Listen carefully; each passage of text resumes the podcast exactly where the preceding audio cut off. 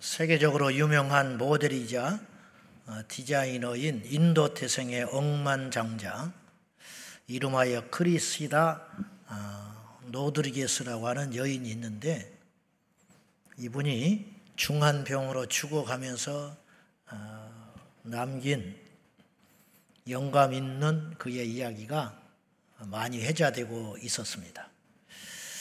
그가 임종 직전에 되도록 많은 사람들이 나의 이 이야기를 어, 읽기를 바란다라는 당부와 함께 다음과 같은 글을 올렸어요. 첫째, 나는 지구에서 가장 유명하고 값비싼 차를 소유하고 있다. 그러나 나는 병원 지금 휠체어에 앉아 있다. 두 번째, 나는 집에 디자인이 다양한 옷과 신발, 값비싼 장신구들이 쌓여 있다. 그러나 나는 지금 병원에 하얀 환자복을 입고 있을 뿐이다. 세 번째, 나는 은행에 여러분이 상상할 수 없는 많은 돈을 모아놓았다. 그러나 지금은 내 병은 그 많은 돈으로도 고칠 수 없다. 네 번째, 나의 집은 왕궁처럼 크고 대단한 집이다. 그러나 나는 병원 침대 한 칸에 의지해 누워 있다. 다섯 번째, 나는 별 다섯 개짜리 호텔을 바꿔가며 머물고 살았다. 그러나 지금 나는 병원에 검사소를 옮겨 다니며 머물고 있을 뿐이다. 여섯 번째, 나는 유명한 옷 디자이너였고 계약을 체결할 때마다 내 이름으로 사인을 했다. 그러나 지금은 병원의 진단 검사지에 사인을 하고 있을 뿐이다. 일곱 번째, 나는 값비싼 보석으로 장식된 머리 장식품이 많이 있었다. 그러나 지금 나는 비싼 보석을 장식할 머리카락이 하나도 남아있지 않다. 여덟 번째, 나는 자가용 비행기를 타고 세계 곳곳 어디든지 원할 때마다 타고 다녔다. 그러나 지금은 간호사의 두 팔로 밀어지는 휠체어에 앉아 있을 뿐이다. 마지막으로 나에게는 먹고 마시는 비싼 음식들과 진기한 재료들의 음식이 많이 있었지만 지금은 병원에서 약 먹을 수 있는 물 한 컵만 있을 뿐이다. 그리고 함께 나누지 못했던 것이 가장 후회되는 점이라고 하면서 이 말을 남기고 나서 이틀 후에 죽었습니다. 우리 모두가 공감할 겁니다. 맞아. 어차피 인간은 가는 것이야. 쌓는 거 다 부질없는 것이야. 미워하면 뭐해? 그까지 그 따지면 뭐 하겠어? 근데 조금 있어 또 따지고 앉아 있어요. 저는 시골에 강가에 살아서 겨울에는 모진 찬바람 맞고 살았고요. 한여름에는 날아다니는 날파리 때문에 전등불을 못 켜고 밥을 먹고 살았습니다. 전등불을 켜면 날파리들이 몰려들어가지고 하천 부지에서 생긴 날파리들이 불빛에 새카맣게 몰려와가지고 밥상에 떨어져가지고 밥을 먹지 못할 지경으로 살았어요. 어느 날 아버님이 그걸 도저히 해결이 안 되니까 어느 날 무슨 말을 들었는지 이 전기 불빛이 나는 이 전류가 흐르는 기계를 갖다가 벽에다 걸어놨어요. 날파리들이 탁탁탁탁 하면서 전류에 감전돼 가지고 죽어서 새카맣게 타가지고 뚝뚝뚝 떨어져요. 근데 자기 앞에 달려가는 날파리가 그 전류에 붙어가지고 죽는 걸 알면서도 보면서도 가서 또 자기도 죽는 거야. 제 어린 마음이지만 그걸 보면서 정말 어리석구나. 근데 사람이 꼭 그렇게 사는 것 같다. 죽을 줄 알아요. 근데 죽음을 향하여 가요.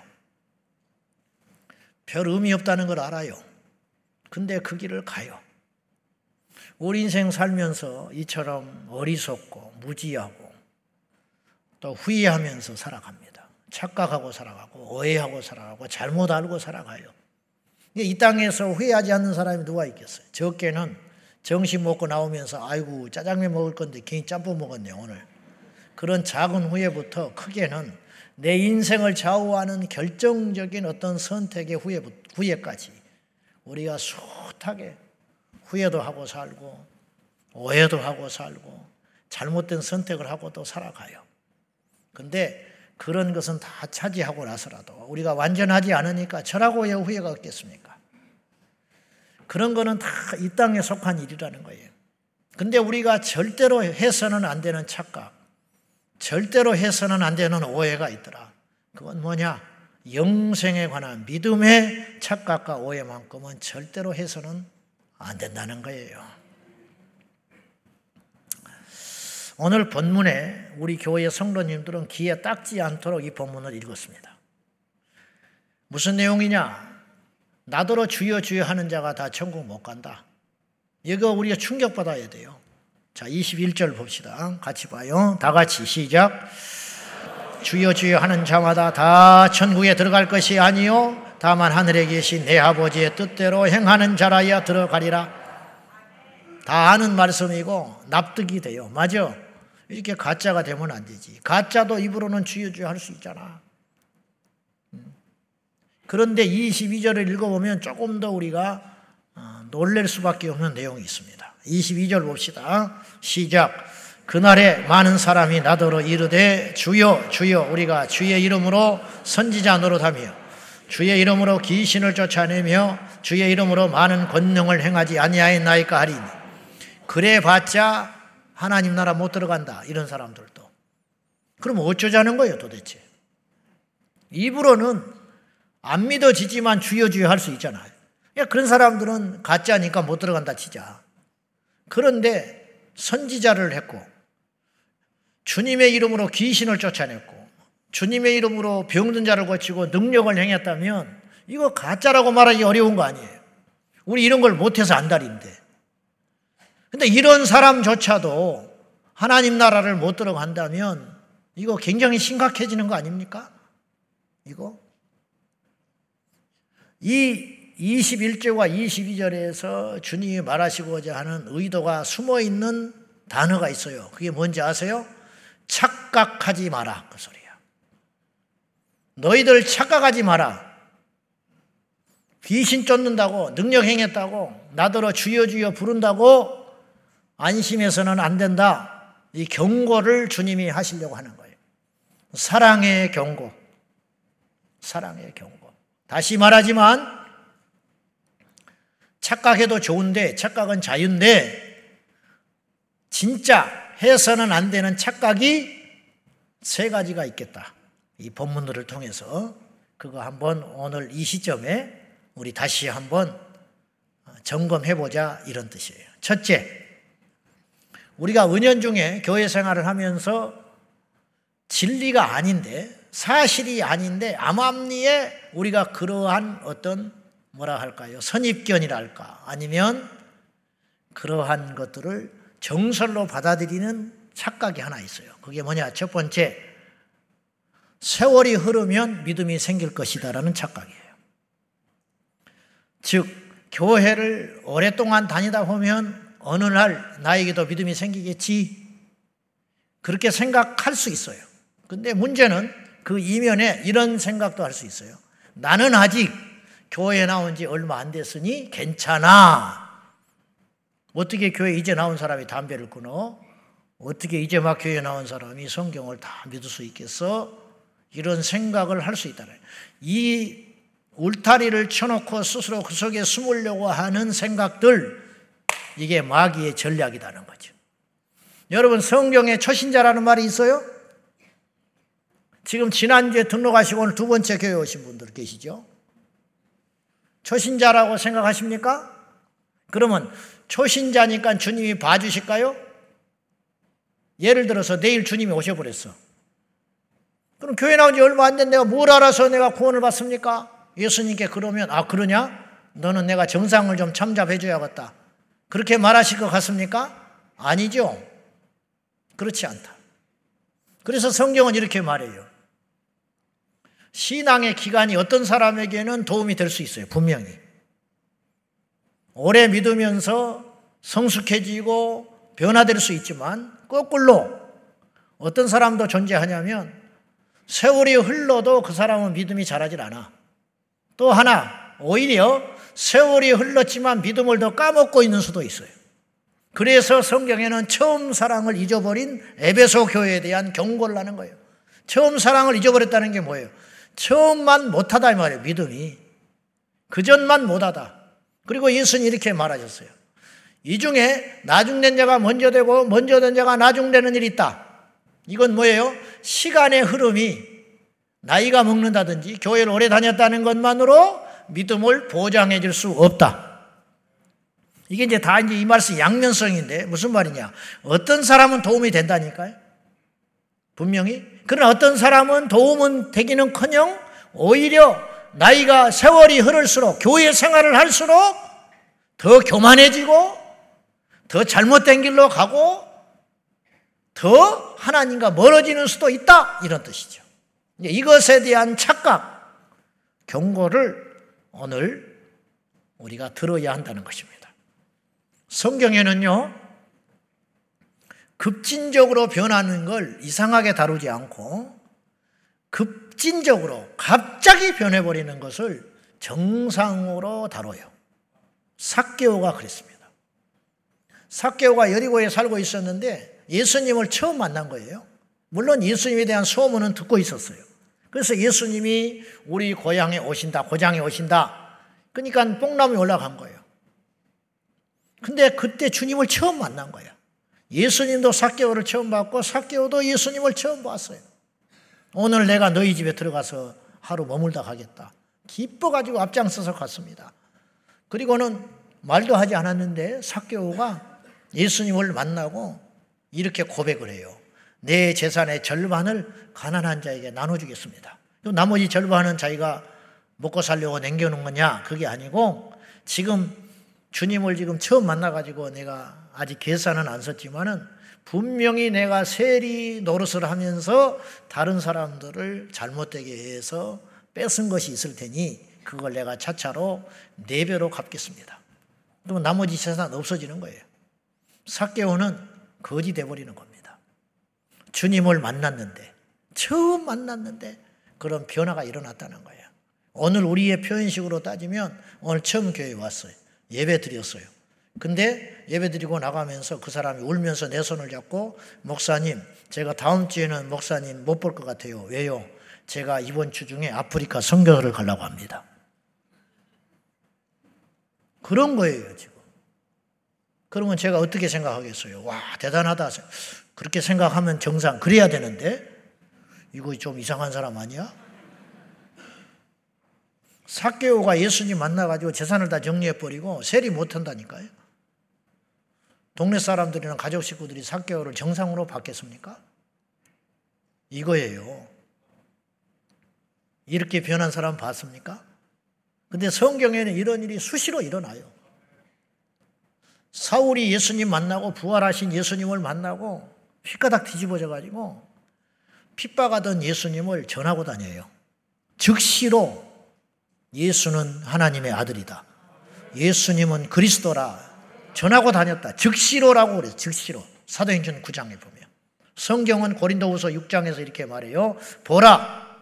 지금이 오늘이 지금 이 시간이 구원받을 날이고 은혜 받을 날이다. 오늘 구원받아야 된다는. 여러분이 오늘 교회에 올 때 지옥에 갈 사람이었어요. 근데 예배 끝나고 나갈 때는 천국 갈 사람이 된 거야. 이게 정상이라는 거예요. 이걸 기대해야 됩니다. 그리고 교회는 이렇게 하도록 만들어야 되는 거예요. 근데 교회도 그런 생각을 잘 안 하시는 것 같고 성도들조차도 그런 기대, 그런 생각을 별로 안 해요. 음, 스스로 나는 초신자야. 나는 교회 나온 지 얼마 안 됐어. 그리고 거꾸로 말해 봅시다. 여러분에게 얼마나 더 많은 시간을 주면 여러분이 변화되고 여러분이 구원받고 여러분이 천국 갈 수 있을까요? 시간이 중요한 게 아니에요.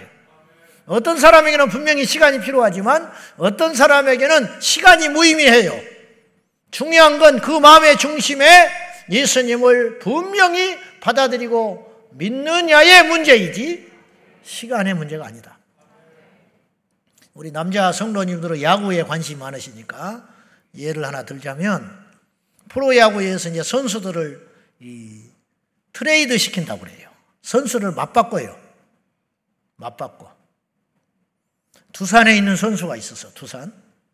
근데 감독하고 단장하고 이 선수한테는 말 안 합니다. 다른 팀하고 이렇게 맨날 며칠 회의를 하다가 우리는 이 선수가 우리 팀에는 마땅치 않다. 근데 당신 팀한테는 마땅할 것 같다. 그 대신 당신에게 있는 그 선수를 우리한테 주라. 맞바꾼다고요. 그리고 합의를 해요. 그래서 이제 두산에 있던 선수가 롯데로 가게 된 거야. 그러면 오늘 야간 경기 딱 끝난 다음에 두산 감독이 그 선수를 불러요. 좀 보자. 그동안 애썼다. 섭섭하긴 하지만 너 이제부터 롯데 선수다. 다음에 또 상황이 되면 보자.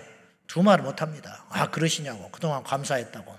그리고 얼른 가봐라 그래요. 그러면 자기 라카에서 전부 짐 빼가지고 그날 주섬주섬 싸가지고 그날 밤에 차 타고 롯데 팀으로 가버리는 거예요.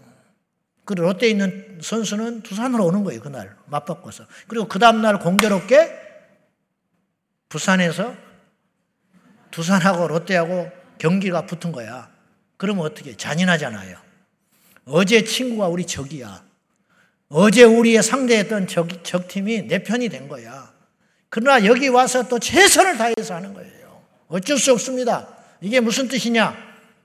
주인이 바뀌었다 이런 뜻이야. 믿음이라는 건 그런 거예요. 어제부터 세상이 지금까지는 세상이 내 주인이었어. 그러나 이제 오늘 예배를 후에 예수님이 내 주인 되는 거야. 이 급진적 변화. 이게 절대 이상한 일이 아닙니다. 이런 일이 교회 안에는 계속 일어나야 되는 거예요. 초대교회는 이런 일이 날마다 일어났어요.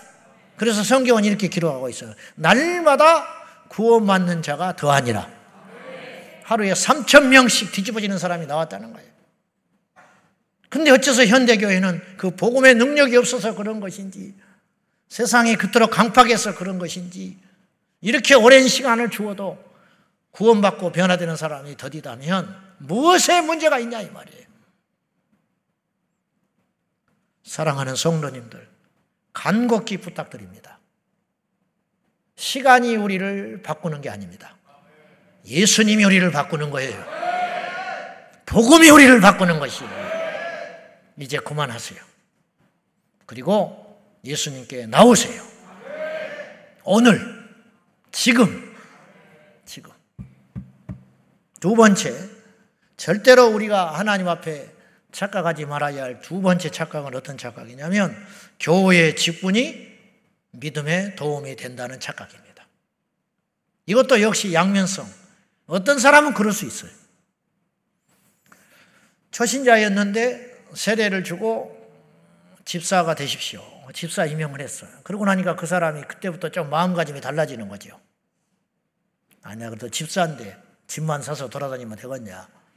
제자 황성께 집사인데 이제 새벽 기도도 가야지. 그래도 교회에서 봉사하라고 그러면 해야지.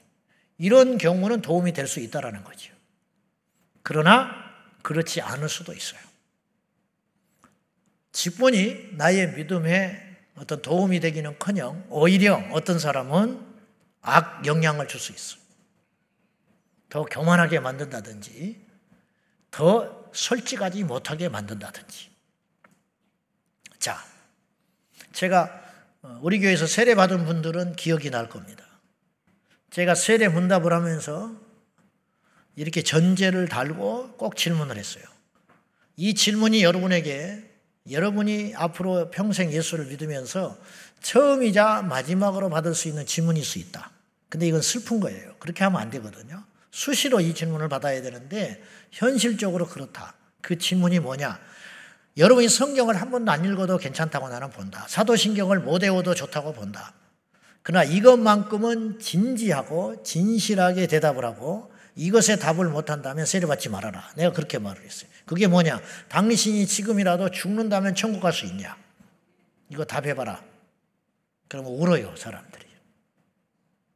창피해서 온 게 아니라 다시 한번 자기를 구원해 주신 하나님 은혜의 감격에서 울더라고. 당신 지금이라도 죽으면 천국 갈 수 있냐? 뭐 다그치는 것도 아닌데 괜히 울어. 구원받은 사람은 울더라고. 그러면 그분이 그 질문을 처음이자 마지막으로 받은 거예요. 그리고 세례를 받았어. 그리고 시간이 흐르면 특별한 이상이었으면 집사가 되겠죠. 그래서 또 좀 열심히 하면 권사님이 되고 이렇게 직분을 갖게 되겠죠. 그러면 그분은 영영 그 질문을 못 받아요, 앞으로. 우리 교회 부목사님이 어느 날 부임했다고 칩시다. 부목사님이 교구를 맡게 됐어요. 아주 교구 신방을 갔는데 첫날 대신방을 하면서 같이 간 교구 목사님이 따라서 간 이제 권사님 뭐 집사님이 있었어. 그 신방을 하고 딱 나오면서 이 권사님이 그 목사님께 이렇게 묻는 거예요. 저 실례지만 질문 하나 해도 되겠냐고. 아 그러시라고. 혹시 연세가 어떻게 되세요? 이거 뭐 있을 수 있는 질문이라는 거야. 몇 살입니다. 근데 이 권사님이 저기 실례되지만 질문 하나 해도 되겠습니까? 그러는 거예요. 그래서 해보라고 그랬더니 혹시 목사님 지금 죽으면 천국 갈수 있으세요? 그렇게 질문했다 칩시다. 그러면 이 목사님이 속으로 야, 이 권사님 믿음 대단하네. 그럴까요? 아니죠. 생또라이가 하나 있네. 나 교회 잘못 온 것 같은데. 교회 분위기가 왜 이래? 아, 이분하고 신방 다녀야 되는데 큰일 나게 생겼네. 그렇게 생각 안 하겠어요? 어떻게 생각하세요? 그러니까 무슨 말씀이냐면 목회자라고 하는 이 직분이 영광스럽기도 하지만 고생스럽고 고생스러움과 동시에 하늘에 상급이 있다 치지만 아주 위험하다. 예수님이 이 땅에 오셔서 제일 많이 책망했던 무리들이 누구냐면 바리새인, 서기관, 기억나시죠? 사두개인, 대제사장, 장로들. 오늘로 따지면 어떤 분들인지 아세요? 이분들이 바리새인들이 율법 능한 사람들이고요. 율법주의자들. 서기관들은 원래 성경을 필사하는 사람들이었어요. 옛날에 인쇄술이 없었으니까 율법의 말씀을 옮겨 쓰다가 전문가가 되어버렸어요. 수백 년 동안 그 일을 계속 하다 보니까 오늘로 따지면 신학자다 이 말이에요. 신학자. 그들이 성경을 해석을 해줘요. 어쩌고 저쩌고 할 때 딱 그들이 말을 하면 아무 소리 안 해요. 신학자들입니다. 목회자 그룹이에요. 사두개인은 어떤 사람들인지 아세요? 부활을 믿지 않는 현실적인 하나님을 믿는 자들이 다시 말해서 오늘로 따지면 현실 정치에 뛰어든 믿음 있는 사람들. 대제사장들은 말할 것도 없고 이런 분들에 대하여 예수님이 독사의 자식들이라고 천국 못 간다고 그건 뭐냐 그들만 꾸짖은 게 아니고 소위 말하는 당시 예수님이 오셨을 때 지도자급이라고 하는 사람들의 수준이 그런 상태라면 그 밑에서 배우고 따라가는 사람들은 이로 말할 필요도 없다 그런 뜻이에요. 전체적으로 수준이 그랬다 이거예요. 복음을 떠난 사람들. 입으로는 하나님을 찾지만 실상은 천국에 갈 수 없는 상태의 사람들. 그러니까 직분만 계속 올라가는 거예요. 그걸로 빈 공백을 채워보려고. 직분을 탐하는 자 치고 혹은 교회 안에서 경쟁을 하려고 하는 사람들 치고 혹은 교회끼리 비난을 하며 교회끼리 경쟁을 일삼는 목회자 치고 진정한 그리스도인을 본 적이 있습니까? 사람 눈치 보는 목회자 치고 진정으로 영혼을 사랑하는 목회자를 본 적이 있습니까? 없잖아요. 뭘 말하는 것이겠어요? 이건 아무 의미 없는 것이라는 거예요. 오죽하면 마가다락방 박보영 목사님은 그 공동체들은 직분이 없어요. 전부 성도라고 불러. 권사님이든 장로님이든 목사님이든 그 교회 등록하면 성도야 그날부터. 왜 그랬을까? 오죽하면 그랬을까? 목사님이 그렇게 결정을 한 이유는 뭐냐면 직분이라는 게 오히려 어떤 사람에게는 독이 되더라는 거예요. 독. 직분 때문에 주님 앞에 순수하게 못 나와요. 내가 그래도 내가 권사인데 내가 장로인데 아이, 내가 이렇게 그런 것을 없애버리려고 하나님 앞에 바로 세우게 하려고 그분이 몸부림치는 과정에 오죽하면 그렇게 했을까? 오죽하면. 마태복 23장 13절 말씀을 보실랍니까? 다 같이 시작. 외식하는 서기관들과 바리새인들이여 너희는 천국 문을 사람들 앞에서 닫고 너희도 들어가지 않고 들어가려 하는 자도 들어가지 못하게 하는도다. 화 있을진저 서기관들과 바리새인들이여 너희는 예수님이 이렇게 말하신 것은 장담해버린 거예요. 사개오에게 구원을 선포했지요.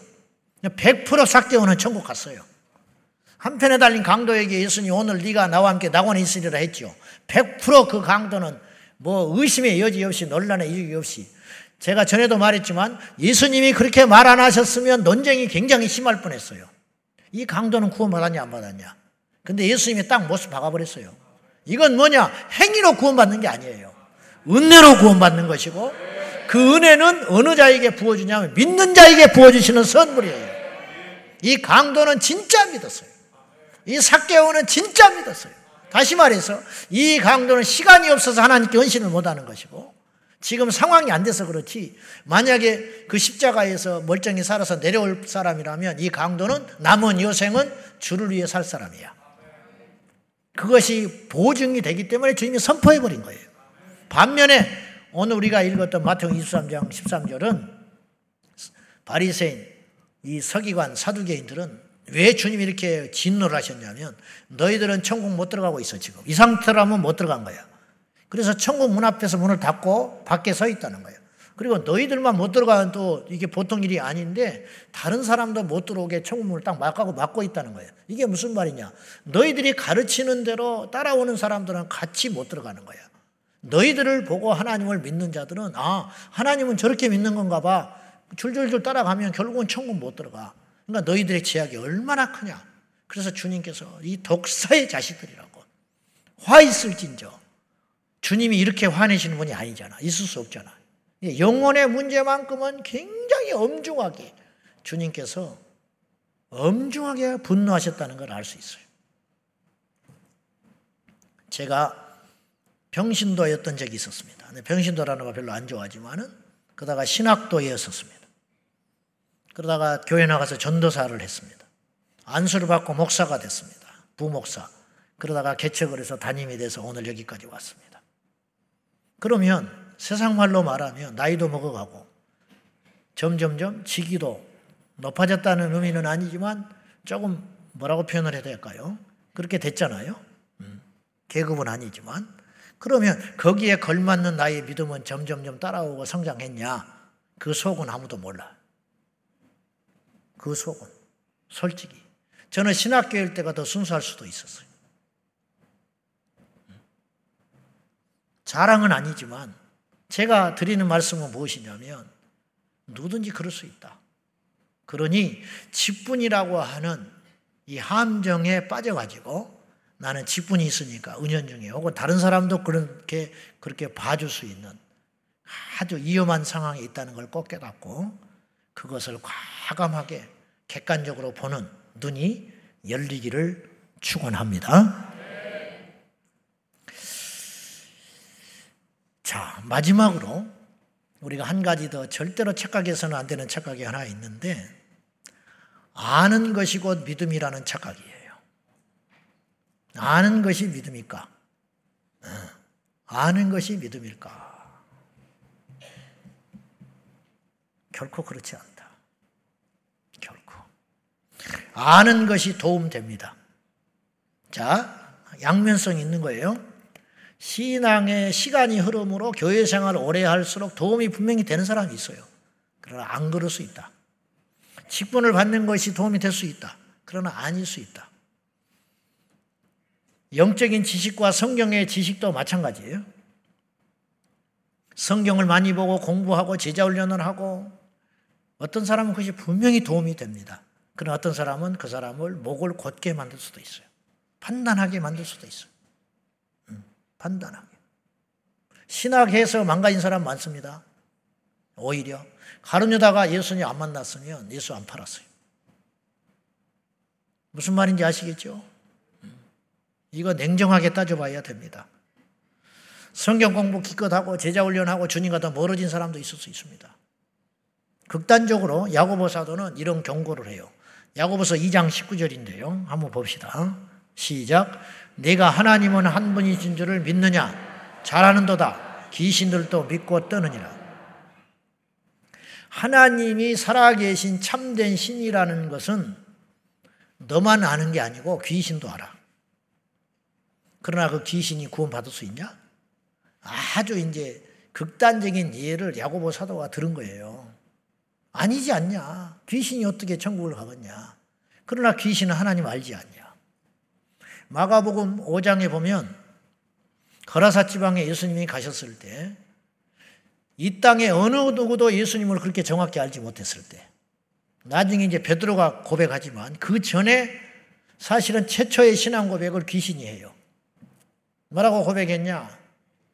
거라사지만 흉악한 귀신 들린 자가 쇠사슬에 묶여 쇠사슬을 묶여 있는 자가 무덤가에서 자기 몸을 해야하던 자가 뛰쳐나와 가지고 예수님을 보고 지극히 높으신 하나님의 아들이라고 그래. 예수님을 하나님의 아들로 인정했다니까요. 그러면 그 귀신의 고백이 신앙 고백입니까? 그건 아니다. 우리가 성경을 어디에 이런 내용이 있고 어떤 말씀이 어느 복음서에 있고 줄줄줄 깨고 안다고 그 사람이 꼭 그 말씀을 믿는다고 볼 수는 없는 것이다. 우리가 예수님이 사랑했다는 걸 알잖아요. 그러나 그건 믿는 게 아니에요. 그건 아는 거지. 예수님이 이렇게 사랑하셨더라. 예수님이 우리를 위해서 십자가에 죽어주셨더라. 이건 알미죠. 암. 분명 알면 중요하다니까요. 그러나 그 알미 내게 믿음이 되기 위해서는 내가 십자가의 삶을 사는 거지요. 예수님이 누구를 사랑했다는 것 때문에 감격만 할 것이 아니라 내가 그 사랑을 실천하고 사는가. 그건 전혀 다른 문제라는 거예요. 사랑해요, 축복해요. 백날 손 내밀고 찬송해봤자 주차장에 가서 으르렁거리고 예배 끝나고 가면 싱싱 찬바람 내면 그 찬송은 찬송이 아니고 노래인 거예요, 노래. 여러분이 우는 걸 나는 안 속아요. 여러분이 손드는 걸 나는 안 속아요. 일어섰다 앉았다 하는 것도 안 속아. 그건 아는 사람도 얼마든지 그렇게 할 수 있기 때문에. 제가 여러분을 믿음을 쌍그리 무시하고 막 그러자는 게 아니라 한번 냉정하게 생각을 해보고 우리가 우리 스스로도 속을 수 있으니까 이 여기에서 속히 헤어나와 가지고 아는 것을 믿음이라고 착각하고 눌러 앉아 있지 말고 진정으로 믿는 자가 되자 이런 뜻이에요. 사울 왕이 하나님을 알았습니다. 사울 왕이 하나님이 살아계신 걸 몰랐어요? 알았지. 자기를 왕으로 세워준 분이 하나님인 걸 알았어요. 그러나 사울 왕은 하나님 말씀을 불순종합니다. 즉 알았지만 믿지 않는 거예요. 아말렉을 전부 진멸해 죽으라. 정말로 그분을 믿었다면 그렇게 순종했을 것입니다. 나 순종 안 하잖아요. 에베소 4장 13절에 하나님을 아는 것과 믿는 것이 하나 되어야 한다고 우리에게 말씀했어요. 착각하지 맙시다. 아는 것이 믿는 게 아니에요. 행하는 것이 믿는 거예요. 행하는 것이 믿는 것이야. 지금도 하나님이 살아계시다는 것을 우리가 다 인정하지만 그 하나님이 나를 혼자 있을 때도 들여다보고 계시다는 걸 믿는 건 다른 문제라는 거예요.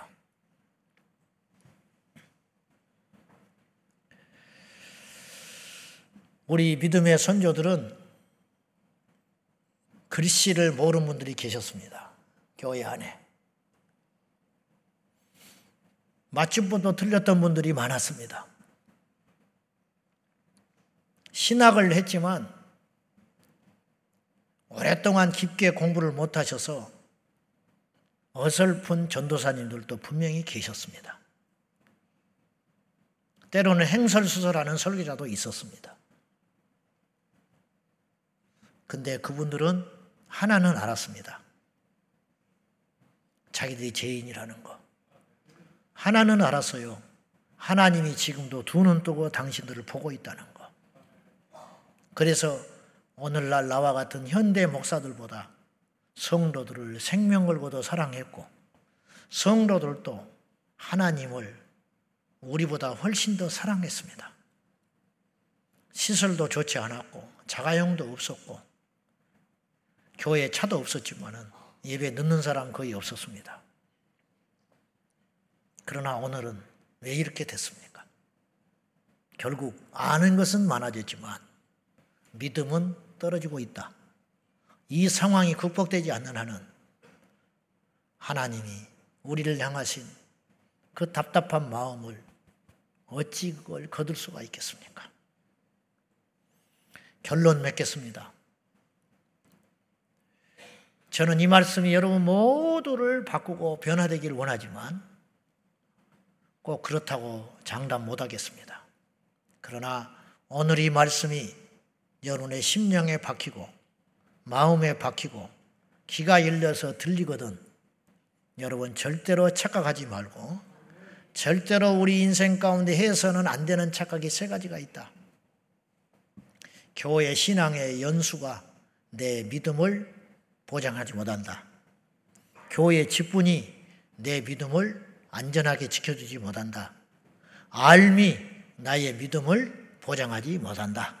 이거 꼭 기억하고 경각심을 가지고 도움은 될 수 있을지 모르고 어떤 사람에 따라서 그렇게 되겠지만 나는 그런 함정에 빠져들지 말고 날마다 어린아이처럼 우리 주님 앞에 순전하게 어떻게 하면 주님을 기쁘게 해드리고 어떻게 하면 말씀대로 순종해 볼고 어찌하면 내 영혼을 안전하게 지켜낼고 그 살리는 고민을 하면서 날마다 날마다 뚜벅뚜벅 포기하지 말고 저 천성을 향하여 진짜 믿는 자가 되어서 나아가는 저와 여러분이 되십시다. 여러분 예수 잘 믿읍시다. 제발 제발 주여 주여 하다가 지옥 가지 말고 주여 주여 하는 자가 하나님 나라 못 가고 그의 뜻대로 행하는 자라야 천국 가느니라 했더니 이제 주여를 안 부른다는 거야. 그럼 어떻게 하려고 했더니 주님이라고 부른단 말이야. 주님, 주님. 주여, 주여 부른다고 지옥 가는 게 아니잖아요.